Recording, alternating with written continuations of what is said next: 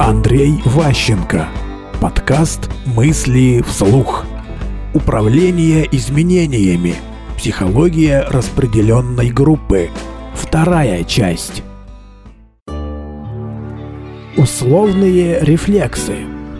Итак, значит, э, первая вещь. Мы сейчас будем говорить об изменениях. То есть, почему людям неприятны изменения, почему они им сопротивляются, и как бы, почему так много ресурсов от начальника нужно, чтобы эти самые изменения создать. Э, когда вы родились, у вас э, с левой стороны зона бессознательного. У вас есть рефлекс, в первую очередь, и понятие нормы вот у вашего ребенка врач определяет по тому, какие рефлексы. Как двигаются ручки, как двигаются ножки, закрываются глазки. То есть, если рефлексы в норме, ребенок считается нормальным. Если рефлексы не в норме, мама вся в панике, родители в панике, все бегают по врачам, делают гимнастику и так далее. То есть, пытаются рефлексы в норму привести. Вас начинают учить.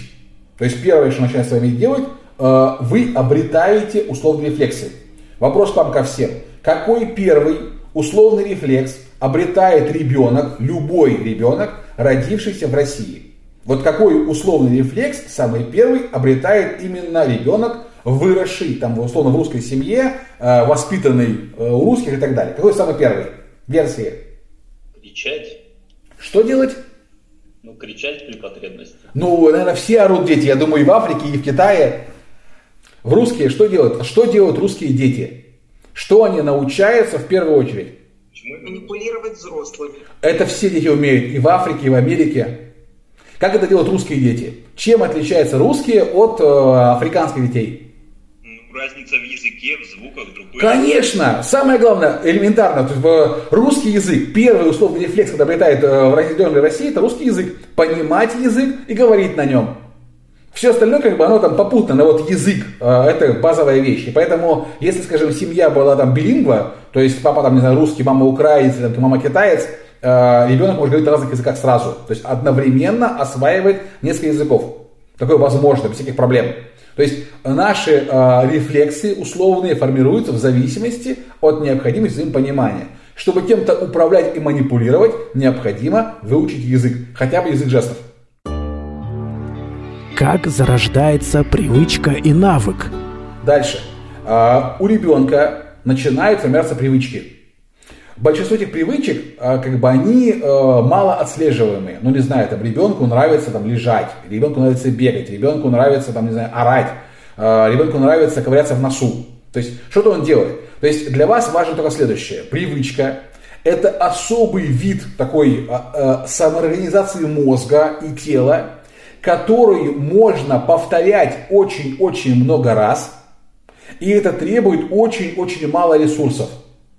То есть привычка, в отличие от любых других действий, такова, что на ее повторение не нужно много ресурсов мозга или физической силы. Поэтому привычное действие так комфортно, потому что оно не отнимает ресурсов мозга и тела. То есть, чем больше привычек, тем вы меньше устаете и как бы более эффективны в итоге. Соответственно, а, из привычных действий вы постепенно формируете навыки, грубо говоря, ваши сильные стороны. Кто-то из вас лучше читает, кто-то лучше пишет, кто-то лучше бегает. То есть бегать могут все. То есть привычка там ходить есть у всех. Но не все могут это делать хорошо. Точнее, лучше других. Вот за ваши навыки вас обычно начинают хвалить еще в школе. Умничка, такой ты молодец, так классно сделал такую штуку не знаю, написал сочинение, пробежал кросс, там, не знаю, помыл посуду. То есть что-то такое, что вы сделали с удовольствием и делали много раз, им это нравится делать самому, и вам еще за это прилетает, типа, классно вообще, офигенно делаешь. То есть это ваши навыки. Вы их складываете сами. И последнее. У вас из навыков постепенно формируются компетенции. Это то, за что вам платят деньги. То есть, приходя на работу, вас проверяют обычно компетенции. Вам, не знаю, умение правильно сделать документ, умение правильно командовать людьми, умение там, пользоваться Excel.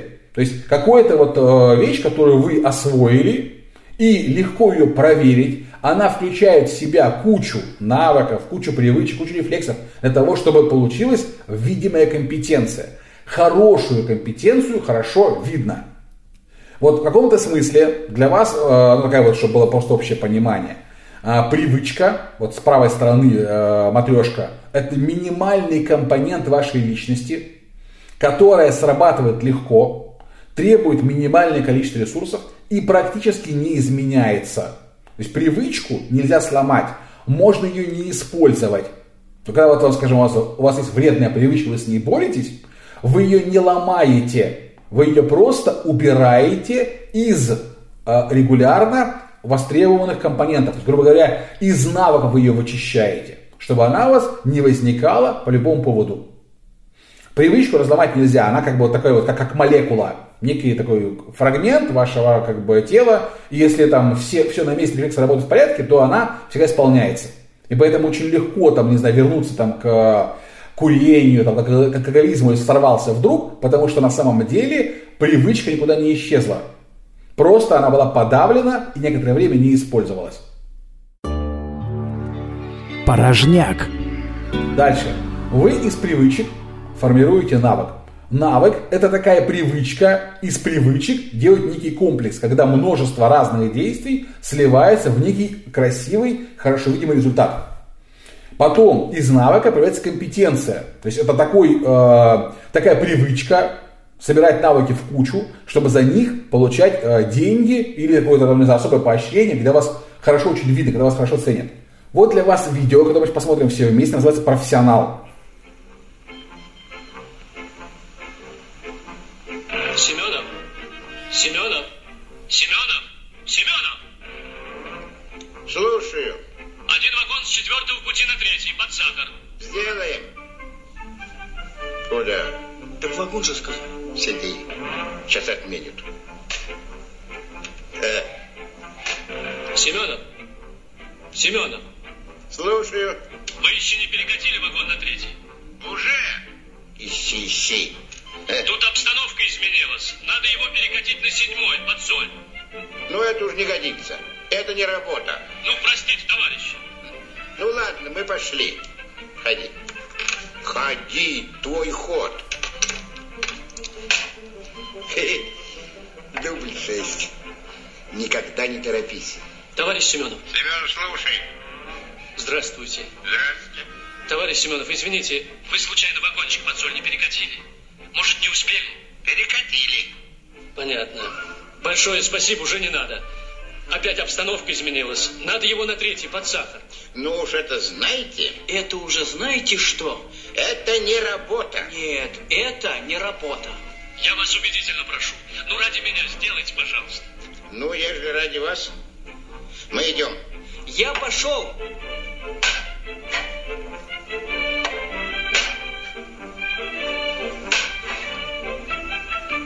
Сейчас сам придешь.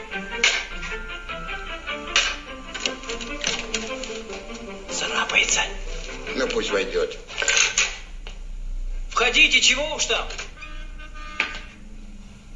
Сан Саныч, вы уже? Уже. Что, уже не надо? Угу. Перекатить? Мне сказали, я сказал. Мне бы не говорили, я бы не говорил. Что я, мальчик, катать вагон туда-сюда? Что это игрушки? Вы на его руки посмотрите. Так куда же эту колымагу? Под соль? Под сахар? А куда? Пока поставьте на четвертый. Ха, уже стоит. Вы талант. Большой талант. Ну, как вы догадались? Вы сколько у нас работаете? Месяц. А я 20 лет.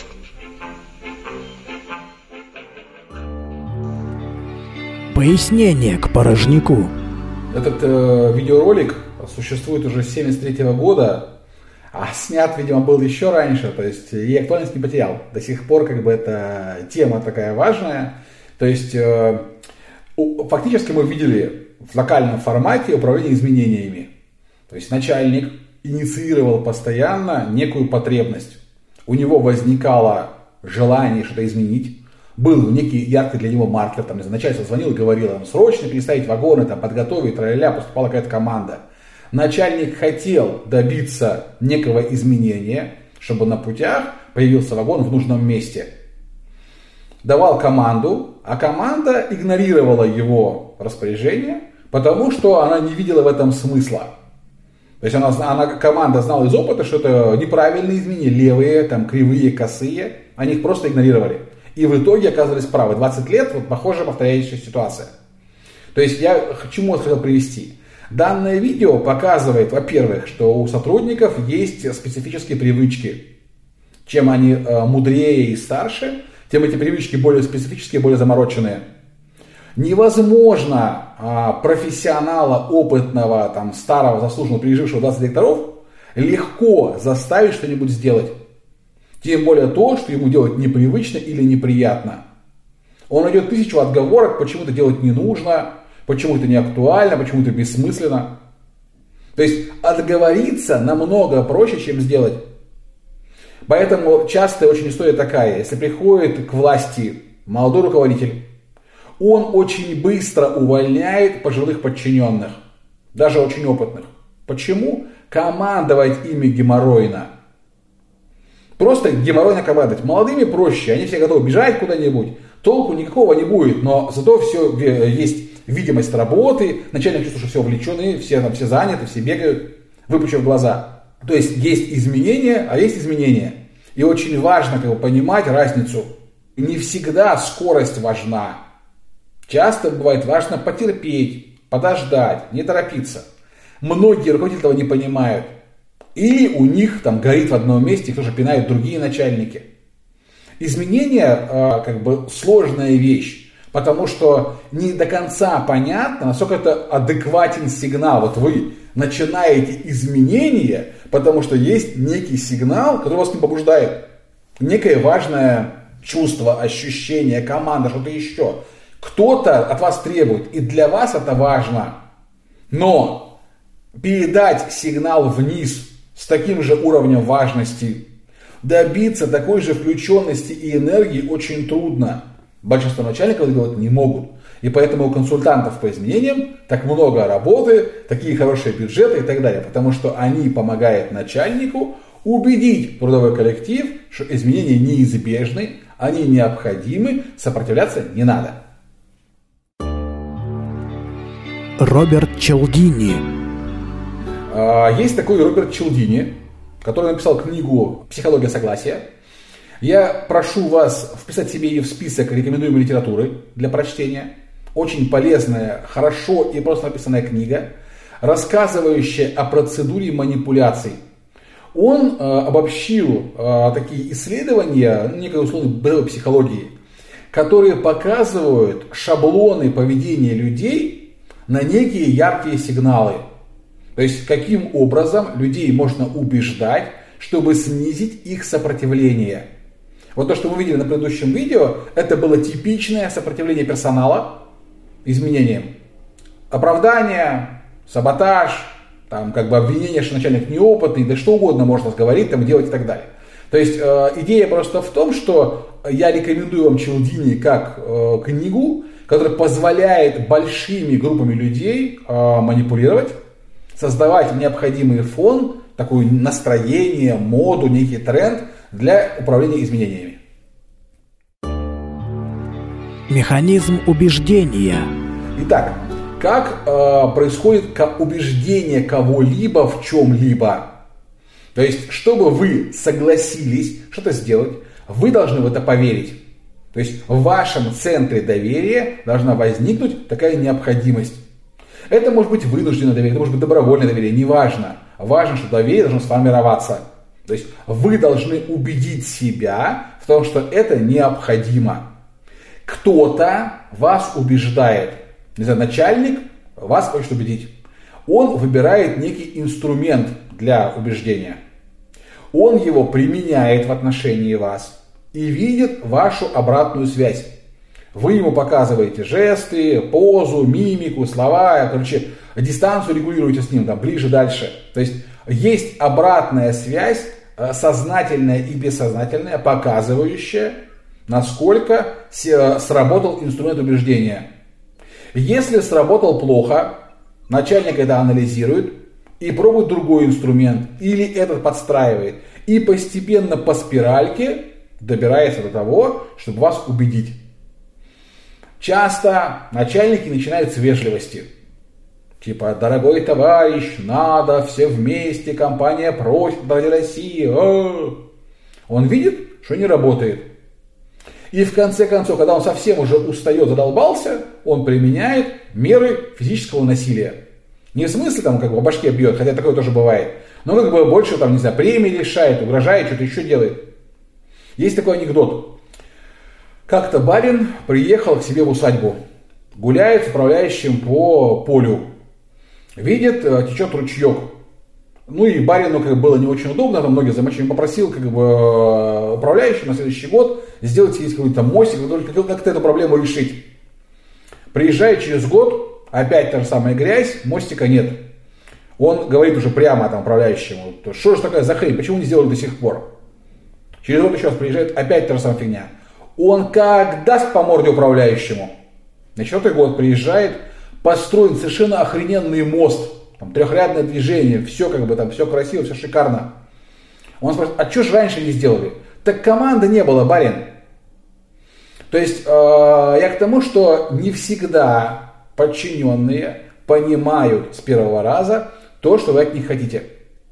Взаимопонимание, там, понимание с полуслова формируется не быстро и только с отдельными людьми. Не удается сделать стопроцентное взаимопонимание со всем трудовым коллективом. Поэтому руководителю нужно иметь богатый инструментарий убеждения для разных групп. Для одних слова, для других премия, для третьих, э, там, не знаю, фотография на стенде, для четвертых, э, там, премия, для кого-то угрозу уволить. Не получается с одинаковой меркой подойти ко всем. У всех свой цикл доверия, своя длина этого цикла, своя глубина спирали. Учитывая, опять же, особенность русского языка, когда мы говорим одно, думаем другое, делаем третье, это вообще сложная, запутанная история. Поэтому многие экспаты, которые работают в России, испытывают большие трудности в коммуникации с нашими сотрудниками, потому что наши ну, люди специфические. Это опять же, ну как бы наши шаблоны, наши традиции, наша многосмысленность русской речи. Роберт Челдини. Принцип свой-чужой. Итак, что говорил Челдини? Челдини говорил, что у всех людей, без исключения, там, у негров, у русских, у китайцев и так далее, есть неких шесть базовых принципов, которые позволяют установить взаимное доверие. Первый принцип нулевой называется принцип свой-чужой. Мы верим только своим. С разной степенью только своим. Если перед нами чужой, мы ему в принципе не верим. И поэтому доверие с чужим установить нельзя. Сначала необходимо преодолеть барьер и стать хоть немножко своим. После этого возможно доверие. Если перед нами чужой, как чужак, он опасный, он, э, там, мы его подозреваем во всем, нас не может предать чужак. Нас предают только свои. Те, кому мы поверили. Поэтому первый, самый базовый э, барьер, который возникает в коммуникации, вы свой или вы чужой. И таких барьеров, особенно в крупных компаниях, очень много. Там каждый отдел маленькое государство. У них там принцип свой-чужой свой. И вот умение разговаривать на разных языках внутри трудового коллектива, а, понимать и грузчиков, и программистов одинаково, одинаковым образом, уметь до каждого из них донести правильным языком информацию, это те инструменты, которыми начальник должен владеть, чтобы осуществлять управление изменениями. То есть он должен подстраиваться, мимикрировать под своего для каждой группы внутри компании, для того, чтобы убедить эту группу правильным языком, правильными жестами, правильными действиями измениться. Роберт Челдини. Принцип взаимного обмена. Дальше. А, Челдини утверждает, что большинство людей а, легко и на биологическом уровне воспринимают принцип «ты мне, я тебе» или правило взаимного обмена, то есть услуга за услугу. Очень простая, понятная биологическая вещь, то есть, если кто-то кому-то что-то сделал, необходимо отдариться. Каким-то образом компенсировать что-то еще. И как бы это такая простейшая мотивация, поэтому многие люди хотят, чтобы им а, что-нибудь дали, если они что-нибудь сделают. Ну, там, зарплату, премию, мотивацию, за какое-то усилие, маленькое вознаграждение. Ну, какой-то вот э, некий такой change простой. Простая связка, усилие, вознаграждение, усилие, вознаграждение. Ты мне, я тебе. Роберт Челдини. Принцип последовательности и обязательств. Далее. Э, В нашей стране, вообще просто в принципе в мире, ценятся люди, которые выполняют свои обещания. И Челдини называет это правило последовательности и обязательств. То есть люди, которые дали какое-то слово, что они что-то сделают, и они расшибутся в лепешку, но это слово сдержат. Чем тверже слово, тем выше репутация. И поэтому а, как бы тема такого взаимных обязательств, а, тема как бы, ну скажем так, простейшая манипуляция людьми, заставить их дать вам обещание. Вероятность выполнения гораздо выше. Поэтому э, есть там масса приемов таких психологических, публичное обещание, еще что-нибудь, чтобы э, человек чувствовал больше ответственности. Те, кто слово свое не держит, кто, кто обманывает, нарушает свои обещания, считаются плохими людьми, их общество осуждает, они как бы там, ну, изгои и так далее. Короче, э, принято в обществе слово свое держать. Роберт Челдини. Принцип социального доказательства. Далее. А, Есть такое понятие социальное доказательство. Или по-другому, миллионы леммингов не могут ошибаться. Большинство из нас выбирает то, что выбирают другие. Выбор психологически очень трудное решение. Нет шаблона. И поэтому большинство из нас предпочитает подражать. Предпочитает хотеть что-то другого. Ну, начинается с детства. Ребенок играет в детском саду, куча игрушек, но он видит игрушку у другого мальчика или девочки и хочет именно ее. Вокруг полно всего, возьми, чуть-чуть тебе нравится, но нет, нам легче выбрать то, что есть у другого, отобрать, наорать там, и требовать именно это. Так проще сэкономить свои ресурсы своего мозга, не тратить силы зря на лишний выбор, лишнее напряжение. И поэтому как бы вот мы традиционно, э, не знаю, думаем, что мы такие все индивидуальные, такие все классные, но в реальности одежду носим похожую, джинсы носим похожие, там, не знаю, покупаем сумки похожие, там, телефоны и так далее. То есть мы, думая, что мы индивидуальность, на самом деле все равно сделали чей-то чужой выбор, не свой. Это не плохо, не хорошо, это просто а, так работает наша психика. Роберт Челдини. Принцип благорасположения. Далее, принцип благорасположения. Доказано многократно, что симпатичные люди получают доверие быстрее.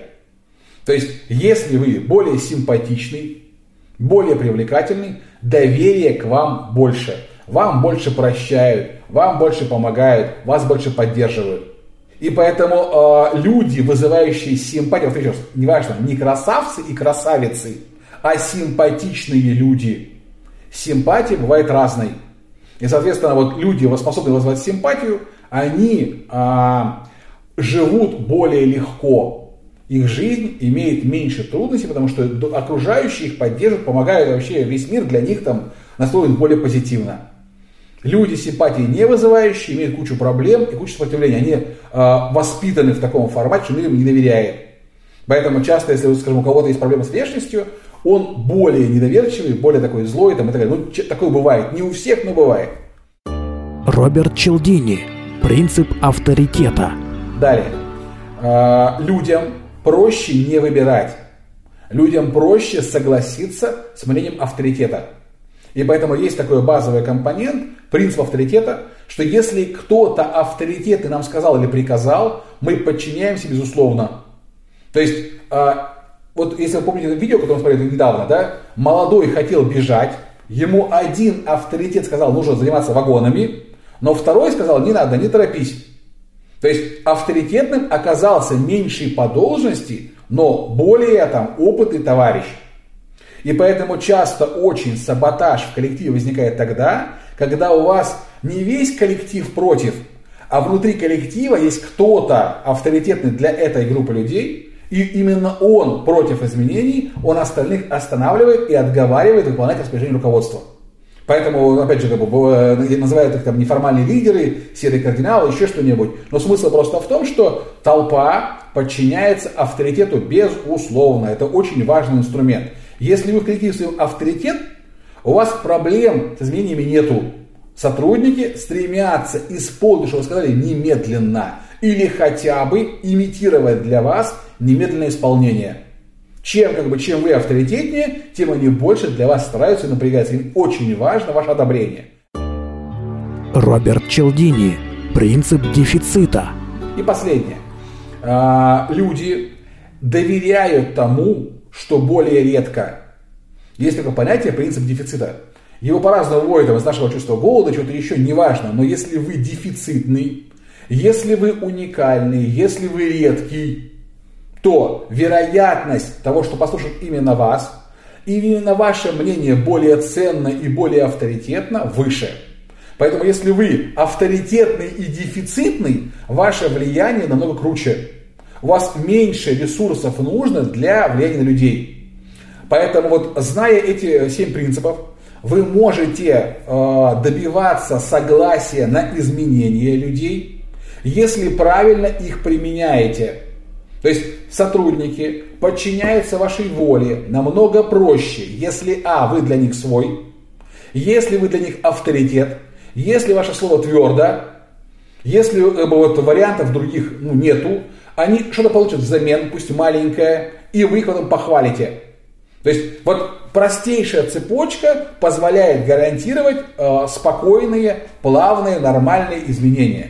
Если что-то ломается, допустим, вы для них не авторитет, все остальное рассыпается полностью. Идея понятна? Мысли вслух. Новые подкасты и книги от Андрея Ващенко.